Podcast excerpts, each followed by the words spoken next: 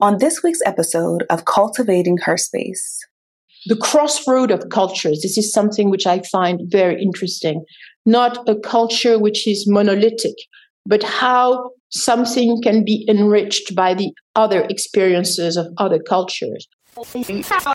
Today's episode is sure to provide you with motivation, inspiration, or a fresh perspective.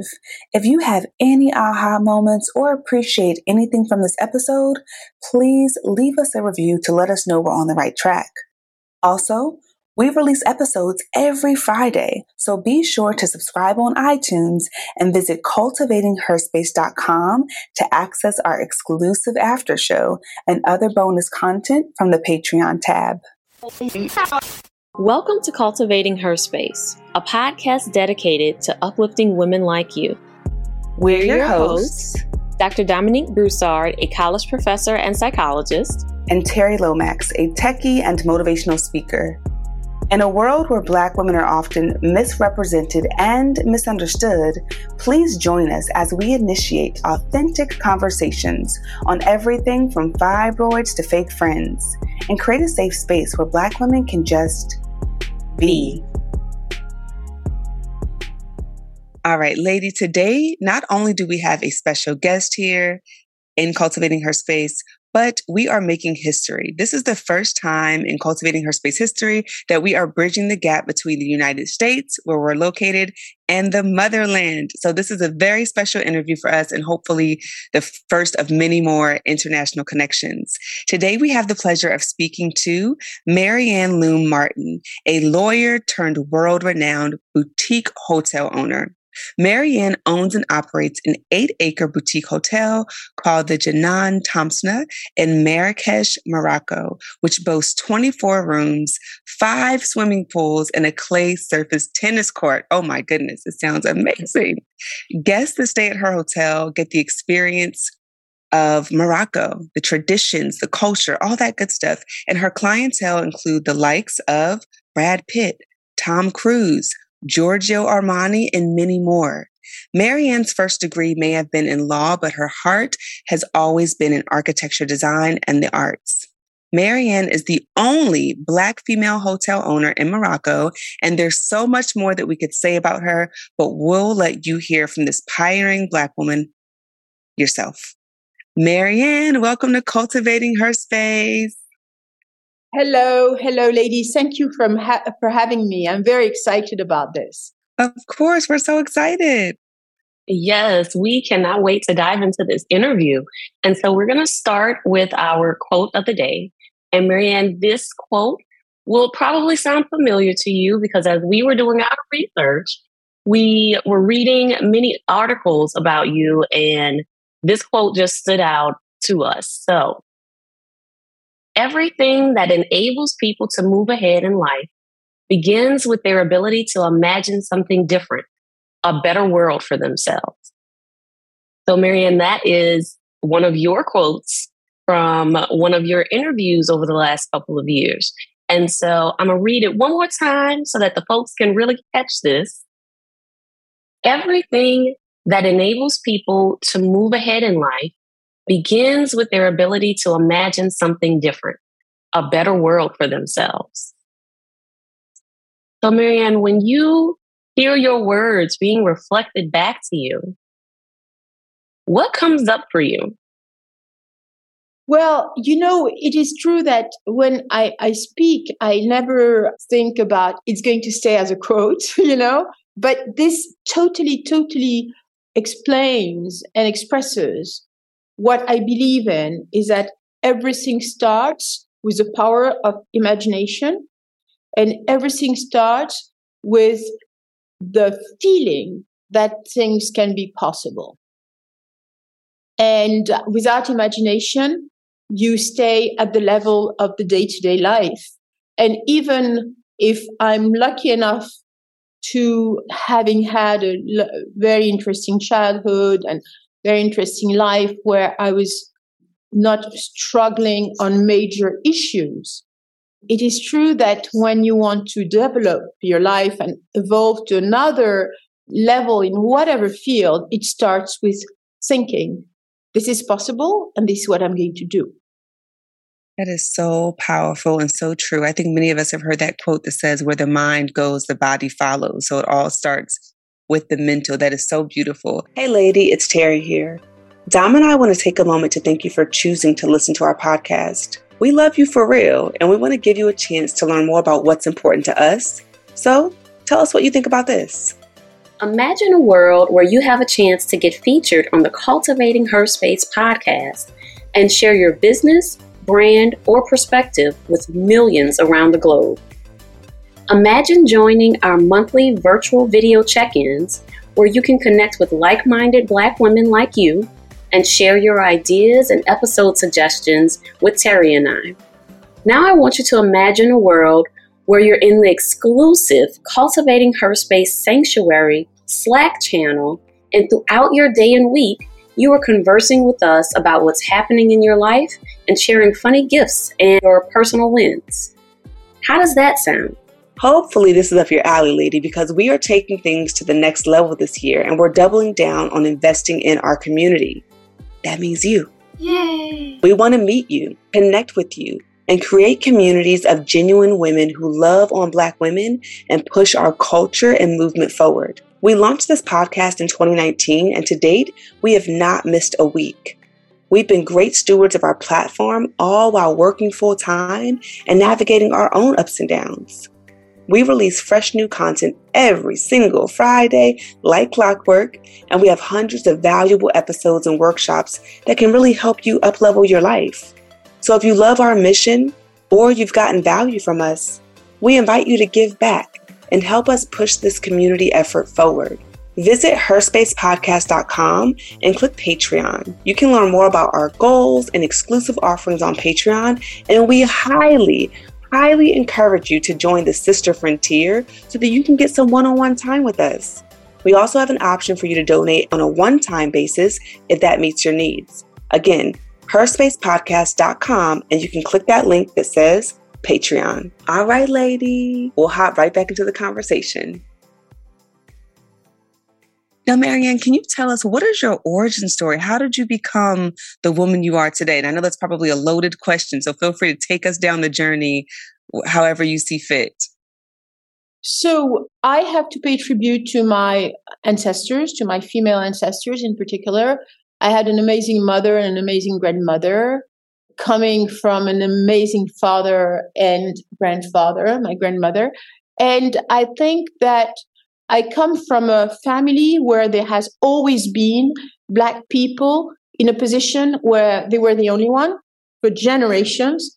They were the only one and they were excelling in what they were doing. So I would say that, you know, when people tell me, oh, it's so incredible what you do, I said, no, I was born free what was incredible is what they did before, which led me to where I am now.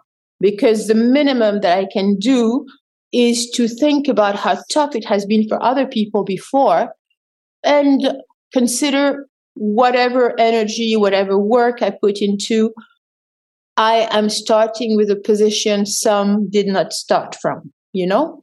So the story, I would say, so my father's from Senegal, but he's he's French. Oh, okay, he's French. He lives in France. He's the he's not was 99 in April last April. He's the longest living member of Paris Bar. He's a lawyer, like everyone in our family. My mother passed. She was a lawyer too, but she passed unfortunately 28 years ago, way too young from from she passed from cancer. So she was West Indian from Guadeloupe, which is France, you know, Guadeloupe and Martinique. But her family has been in France since before the First World War because her grandfather was a congressman of Guadeloupe sitting in, in Congress in Paris. And he was also a lawyer, and he was between his constituency in Guadeloupe and sitting in France uh, in Congress. On her side, everyone has been a lawyer, the fourth generation. And it started from the moment our ancestor was freed. In one generation, his son was elected to French Congress and became a lawyer. So I would say what was structuring my life and my childhood was the fact that my very intelligent mother always treated me as an adult and not as a baby. I'm the oldest of three. And so when she got, she met my father in law school in Paris. He was teach, he was while he was doing his doctorate, he was teaching and she was a student. It, was before me too, of course, because a, a, professor could fall in love with a student. Well, they ended up getting married, you know. And then she became a lawyer and they moved to Ivory Coast where my father had started a, a law firm. I was born there, but I'm not from there. And in the 60s, the African countries became independent and my father, who had a very successful law firm, was asked by both the government of Senegal and, and of Ivory Coast, where he was working, to join the foreign affairs. And he chose Senegal because he he was genetically from there and had a Senegalese name, even though he had not spent so much of his childhood there. And then our life totally changed well, first of all, he said, Look, I'm very happy with my work and I will be a diplomat as long as I feel like it, but I might go back to my law firm one day. So he became, after training at the French embassy in London, where we lived, I was a young child, he became the ambassador of Senegal in Ghana, which was a very important country because of the charisma of Kwame Nkrumah, who was the most charismatic leader worldwide of the new independences, whether it was in Asia or in Amer- uh, Latin America or in Africa. He was really a very charismatic leader. And then he was the ambassador in Moscow, and I grew up in communist Russia, which totally, totally structured my way of thinking. And then he was the ambassador in London, and then he decided to go back to being a lawyer and he moved we moved to Paris and he started his law firm there. So when I was a child, between the age of 7 to 10, we lived in Moscow and this has totally changed I think it has totally structured who I am and who ha- I have been since because I had three lives. I had the life of a child of a diplomat. I mean, communist Russia had nothing. I mean, people were eating potatoes and cabbage and some sausage.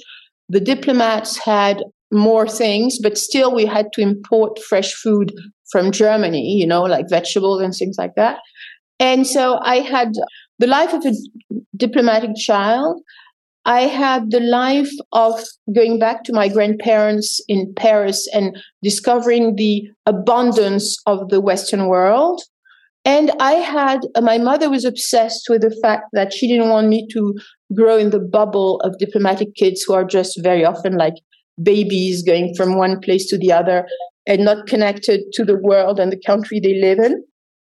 And so she had organized that on the weekend, I was a member of the Communist Youth Party because you had in all the neighborhoods, there were communist centers, which would call House of Pioneers, the pioneers of the revolution. So, of course, I was the only black kid there, but I spoke Russian and I had the uniform every weekend. It was a brown uniform with a little beret and a little red scarf and the brooch with Lenin, Marx, and Engels and I was taking balalaika class and I was with Russian kids and she had also organized that at the embassy there was a room dedicated to a little school. So after the French diplomatic school when I would come back there would be Russian kids also coming to to play and work with me. So I had this I would say understanding of what culture means when you are coming from different places. And for three years, I was really living three parallel worlds. And I think this is what has allowed me to understand that everything is possible as long as your mind is strong. It was really, really hard over, uh, then. I'll give you an example, which I think is a very it's an anecdote but it shows how people can survive when they are in such an oppressive situation Russian people were not allowed to listen to foreign music because it was, you know, Western world, you know, so Beatles, Rolling Stones, this was not allowed. It was only, uh, of course, as foreigners, we could do what we want, but Russian people are only allowed to listen to classical music, to Russian popular music, and to Cuban music because Cuba was communist. But Cuban music is not at all their culture, you know? So I was taking piano classes and I had this wonderful Russian woman who was my my piano teacher and twice a week my mother would take me to her apartment and the windows would always be wide open and salsa music was blasting in the whole neighborhood and my mother would take me to her, the floor where she was and they would always giggle, giggle, giggle before she would stop the music and I would start my class. And I remember that after a while, I asked my mother, What's so funny? You know? And she told me, Because, you know, she's listening to Puerto Rican music, but the communists cannot see the difference. And you have to, and she told me, you have to learn that sometimes you are in something which seems so oppressive but within yourself you can find some freedom to to cope with a situation you know? So i grew up you know in these worlds of very powerful people powerful mind. And then i would go to see my grandmother whose life had been extraordinary. And at the age of 20 she had the front cover of all the newspapers in france and she spoke in congress in front of 600 old men and she obtained what she was asking for. And this was in 1919 that she had the front cover of all the, ma- the newspapers. So I think that whatever I do seems just like, oh, well, that's the minimum I can do, let's say. that's that it. Yeah. So I hope I haven't been too yeah. long to answer to your question. And then I kept on traveling because, in fact, being at the crossroad of so many cultures constantly, you know, so Senegal without Can you imagine that I was a daughter of the Senegalese ambassador? I had never been to Senegal until the age of 15. And by then, my father was back in, uh, in law. People would ask me, So, how is your country? And I would say, I don't know. and, and my parents were saying, Look, you have all the time to go to Senegal. Let's explore the regions where we are for the moment. So, while we were in Russia, we traveled a lot. And also, you know, the general thing was always about curiosity. Things are possible. We have access to things. It's just a matter of deciding yourself how hard you want things and how much you want to work. And so when I, after when we moved back to, to France, you know, I wanted to become an architect since I was a child because I believe that architecture is the most interesting expression of the culture of a place through its history and combining modern times and secular culture. So I finished high school very young, I mean at 16 instead of 18, and I went straight to architecture school, École des Beaux-Arts de Paris. And unfortunately, the French system is so rigid that even though I had very good grades in everything which mattered, which was architecture and drawings and creativity. To get into third year, you needed minor credits in math, physics, and chemistry, and I'm really bad there. So I couldn't go to, I couldn't continue. The, the studies are six, seven years, and I only did the first two. So I went to law school and much later be, became a lawyer. And the fact that I was always passionate about culture, the crossroad of cultures. This is something which I find very interesting. Not a culture which is monolithic, but how something can be enriched by the other experiences of other cultures. Because this is what we are ourselves, being from so many different origins and at the same time having traveled a lot. So I was a lawyer in France, and then I had the opportunity to discover Marrakesh and and to start doing my own project and be my own architects. And this is how one thing led to another, and here I am being an atelier in the places I designed from A to Z. Wow. Your story is so amazing. Oh, thank you. Oh, so many questions are coming up for me now as I'm as I was listening to your your amazing story. And so I think the first question that comes up for me is you have such a cultured, well traveled origin story. And when you think about that and think about the experiences that you've had throughout your childhood, what would you say is probably the biggest influence on how you exist in the world right now? You know, one of the, I would say, biggest influence is wanting to do things. The influence, I feel the influence of my ancestors all the time, and I didn't tell you all the stories because it's a real book. I think this is feeling what I'm the product of is something which is motivating me every day. But it is something you see. I have a brother and a sister. They don't. They don't think like me. You know, it's something that I feel very. It's maybe because I'm the oldest and I had the influence of my my mother being so into. Oh, you know, something very important. When when from the moment we were living in Moscow, she would wake me every day saying, Now open your eyes, open your ears, and remember everything. So it was this sense of you are in the middle of an extraordinary experience and you have to be a sponge and remember everything. And so it has really structured my life. And I think that what is the biggest motivation now is that you see, for example, my business has been entirely white until about four years ago. So my hotel was very successful, but I never had anybody looking like me. And then I had a, started having a story in a, in Essence and another one in Ebony. And then it changed entirely. And I started having a hotel which is mixed. And it has, to, I always wanted, you know, there's a if I don't know if people believe in this or not, but people tell me there's a special energy in this place where I am. And I've noticed that people always come here and say that it's a transformational experience, what the content of what we offer in our place. So we are developing more and more retreats and retreats led by ladies like you where we do creative writing retreats, we do wellness retreats. Now we're working with someone who wants to do mental health retreat.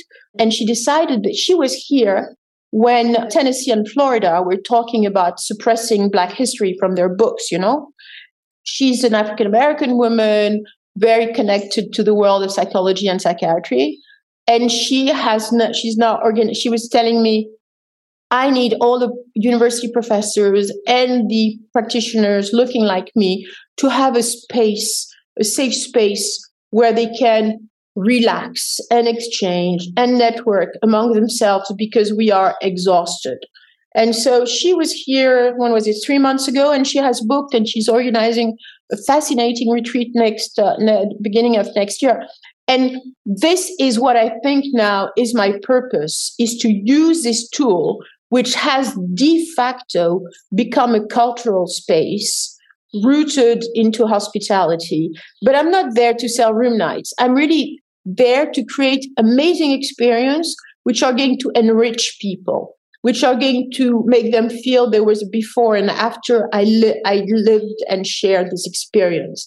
I'll give you another example. We do creative writing workshops.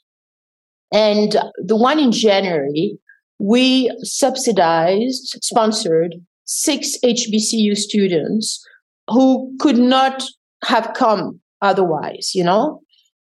And one of them was coming from Morehouse, and he had never left Georgia.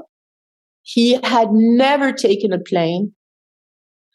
For two days, he it was he was a bit in a panic attack because it's such a different space from what he's used to to be in and he had travel and we plunged him in the heart of the old Medina of Marrakesh and everything. And at the end, and, and, then after the two two days, he felt well, uh, very good. And at the end of the retreat, we interview people and we record it with those who accept. And he said in his interview that this trip had changed the trajectory of his life. And it was so important for me to see that this is a tool that we have. It's not a hotel, it's a tool to help people to go further in their own path. That is so beautiful. I'm with you, Dom. So many things are coming up for me, MeryAnne, as you're speaking. And I thought about what you said your mother shared with you when you when you woke up, something along the lines of, you know, listen, open your ears, remember everything. And what I'm gaining from you, MeryAnne, is that I know for a lot of us African Americans, we don't really have the opportunity, especially people that came from like where I came from. We don't have the opportunity to travel, to get exposure to different cultures. But it sounds to me like seeing some world and getting exposure to things and listening and just opening your opening your heart, your ears and your eyes to everything is so important and can be so impactful. And I love that you also said that it's not a hotel, it's a tool. So powerful. I'd love to know what's required of you to run your business in the way that you do it because it sounds like you're very intentional. It's not just a business, it is a tool, it's your purpose, it's your destiny. What's required of you? And what does a day in the life of MeryAnne Loum-Martin look like these days? Uh, well, I'm working on various cultural events. So when I woke up, I woke up, I wake up quite, you know, early, like 6:30 but I work in bed for about two hours. So I was writing text about the, you know, I w- that, that has to go on decks to pitch some sponsors for two events I'm working on. And then after that, I had to super to let look at all the quotes that is going out from the booking office to see if I because I vet a lot of things. Some they do and they can send, and some I tell them I don't want you to send it before I, I check it. So it takes me 30 seconds per email, but I was checking a lot of things. And then I am working on my costume because we're going to have a fabulous party here. My daughter is going to be 30 and she has friends flying in from all over. And we're going to have a, she has a costume party on the theme. What did she say? Heroes and gods through history. And she wrote to her friends that since they've been her heroes and gods, she wants them to dress as such to come to the Marrakesh event. So I, I to be seriously costumed. So I was doing a little some little sketches about that. And then I went to, to lunch, to have lunch with a friend who's extremely creative because we have a, a project in common. And then suddenly I realized that I was going to be late for my podcast. So I rushed back home and a day in my life. And then after this podcast, I'm going to go back to writing the decks. I, I, you know, I, what I'm fascinated about is constantly creating a link between African culture and our community in the US. And so one of the things I'm working on is creating, I don't know if you heard of a man called Andre Leon Talley, who was a man from North Carolina, very, very tall, who was the only male ever to be the creative director of American Vogue. And he was a black man from North Carolina and a fascinating man. And I'm working with some people to create a, a diaspora homage to him, gathering five extremely successful African women very connected to the US, some having an American passport, and who have been very successful in the creative world. And we're working on creating an amazing collection, défilé, fashion collection in in uh, last days of October, which would be the the link between Africa and America in terms of creativity and fashion. Hey, girl, hey. We hope you're enjoying this conversation as much as we are, but let's be real. It costs money to podcast, and we got bills to pay. So enjoy this commercial break as you process what we've been talking about. And remember, when you support our sponsors, you're also supporting us. I love this time of year When the weather gets warmer, I get to see my friends and family a lot more often. Whether we're meeting up for birthday parties or barbecues or spontaneous get togethers, I always want to have great wine on hand to share. That's why I love First Leaf. As America's most personalized wine company, First Leaf takes the guesswork out of wine selection. You just answer some quick questions about your likes and dislikes, and their experts will curate a selection of award winning wines tailored to your taste, like refreshing rosés, fun sparkling wines, or spring friendly reds. You get to choose how often you receive your wine, and every selection is backed by First Leaf's 100% satisfaction guarantee. And because First Leaf cuts out the middleman and works directly with some of the world's foremost wine producers, you get quality wines at prices much lower than you pay at the store. Plus, if you have any questions about your wines, like what to pair them with, First Leaf's certified wine concierge team is there to offer expert advice. I always have a hard time picking out wine, so I loved having their experts choose my selections based on the survey I completed, and they shipped it right to my door. I love sharing great wine with my friends and family, and I know you will too. So give First Leaf a try. Head over to tryfirstleaf.com slash herspace to sign up and save 50% on your first six bottles plus free shipping. That's T-R-Y-F-I-R-S-T-L-E-A-F dot com slash herspace to save 50% on your first six bottles plus free shipping. Try First Leaf dot com slash herspace. Yeah. So this is taking wow. my time. And the woman who with whom I had the idea to do this, she's the only one who has an, a piece of couture in the Smithsonian Museum as part of their permanent collection, uh, the Museum of National African Art. And she also had designed two extraordinary capes for this man, Andre Leon Talley. She's mentioned in his in his memoir. And his prized possessions recently were auctioned at Christie's. And this lady who's originally from Nigeria, her her work was also auctioned at Christie's. And I just got yesterday this what that what my my day looks like. I contacted an extraordinary girl who came here once because there was a foundation. I don't know if the foundation still exists, which our purpose was to create a network of underprivileged children who uh, students who had gone to the to the Ivy League schools because you know a lot of the kids going there when they come out their dad is one phone call away from the president of banks and companies, and it's very easy for them to get internships or jobs. And then you have these other kids who have come and their family know nobody and they know nobody. So the purpose of this foundation was to create a network among themselves. And they had taken over our property because they knew that it was very much part of our own values. And there were many of them. We had packed, created dorms. There were three, four per room.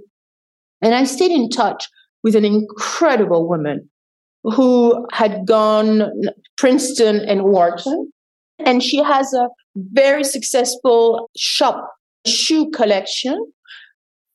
And she has elevated the uh, crafts of Senegalese craftsmen. She's selling all over. Her products are Beyonce approved. And originally, she's from Cameroon. Her parents were migrants from Cameroon. And she's going when i told her look i need you. I'm gathering amazing black women each in a different discipline.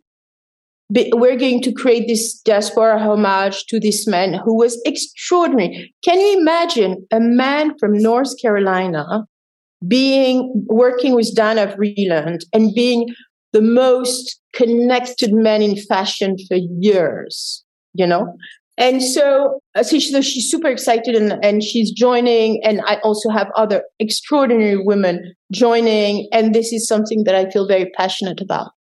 At a loss for words because I am so amazed at all that you are doing and all of the connections that you are making. And I love this idea of connecting the motherland, Africa, to the US.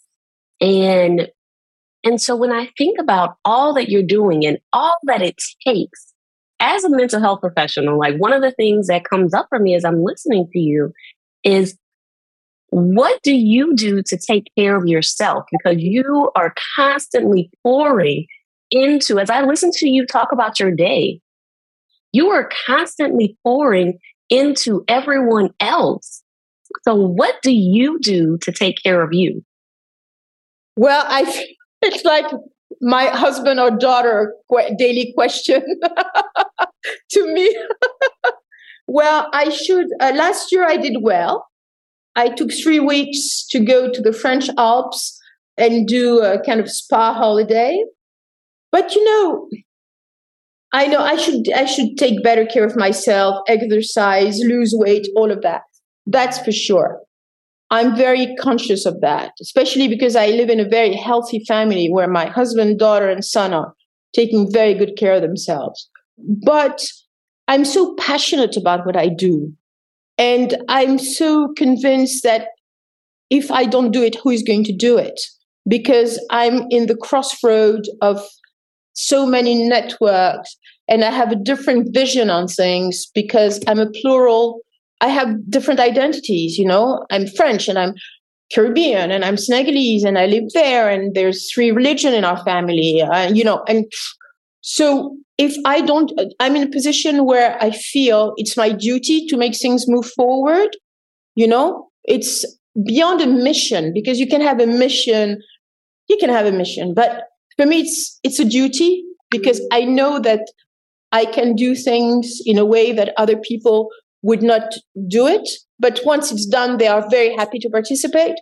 So uh, how do i take good care of myself? I think i take good care of my mind because it needs to be constantly busy. But i admit that i don't take enough care of my body. I think we appreciate your honesty and transparency, MeryAnne, because we are all work in progress, I think, when it comes to that, right? But I will say, after just hearing the conversation and what you shared, it sounds like mindset is so important. Wherever we want to go in life, focusing on the mindset, even before we get our body to get in motion to where we want to go, getting this together, it sounds like exposure, exposure to the world, exposure to culture. That's also really important. Just having exposure to get your creative juices flowing. I would also say passion is what I hear from you. Like you talked about, I know before we started recording, you said, oh, it's not usual that my day ends before midnight, but you sounded excited about that. Like you're working in bed for two hours before you really get up. So passion, having passion, but also it sounds like legacy is important to you. So ensuring that cultures progress and stories are remembered and honored. So when it comes to legacy, MeryAnne, how do you want to be remembered? We often talk about legacy on the podcast and the legacy we live on, we leave on the world. How do you want to be remembered and how do you want people to think about you and talk about you when your time to transition comes on? I hope that I will have done my main project, which is not done yet, and be remembered for that. So, with the coming of people looking like me in my hotel and realizing how they just are expressing sighs of relief that they know there will be no microaggressions here, that people, they will be seen, they will be well taken care of. I started studying, you know, what's going on. And then I discovered that the black dollar in two, in, between 2018 uh, and 2019 had spent on the leisure travel market I think it went from $68 billion to 129. So what it means is that, and then, you know, it was stopped by the pandemic, but it's gone full blast again. What it means is that even though, you know, America continues to be so full of racial issues, and even though the fact that a lot of microaggressions are continuing when people travel in other countries, there's still $129 billion going to enrich people, and so many of them don't like us. So my main concern, even though I'm not, I, am not thinking that I'll ever be able to tackle that at this scale, is that I'm working on creating a black-owned boutique hotel brand, which would be totally connected to our culture, which will be like living a Harlem Renaissance thing because there's always two or three creatives in residence, whether they're writers, painters, musicians. They focus, we give them room and board, they focus on their work, but at drinks and dinner time, they mingle with the guests who are interested, of course.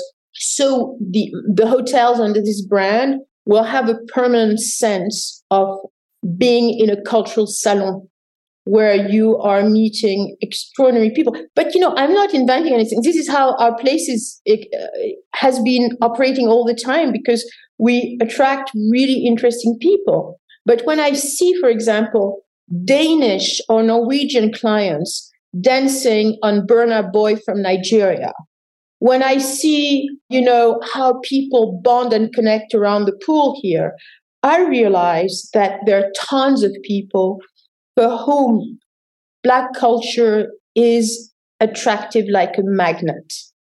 And when I see that people looking like us continue to enrich people who don't like us, there's an issue. You know, when I hear that recently there was a, a group of African American women traveling, they were not staying here because they needed to be in a big hotel, there were 100 people. When they told me the, the level of microaggression they faced, it really enraged me.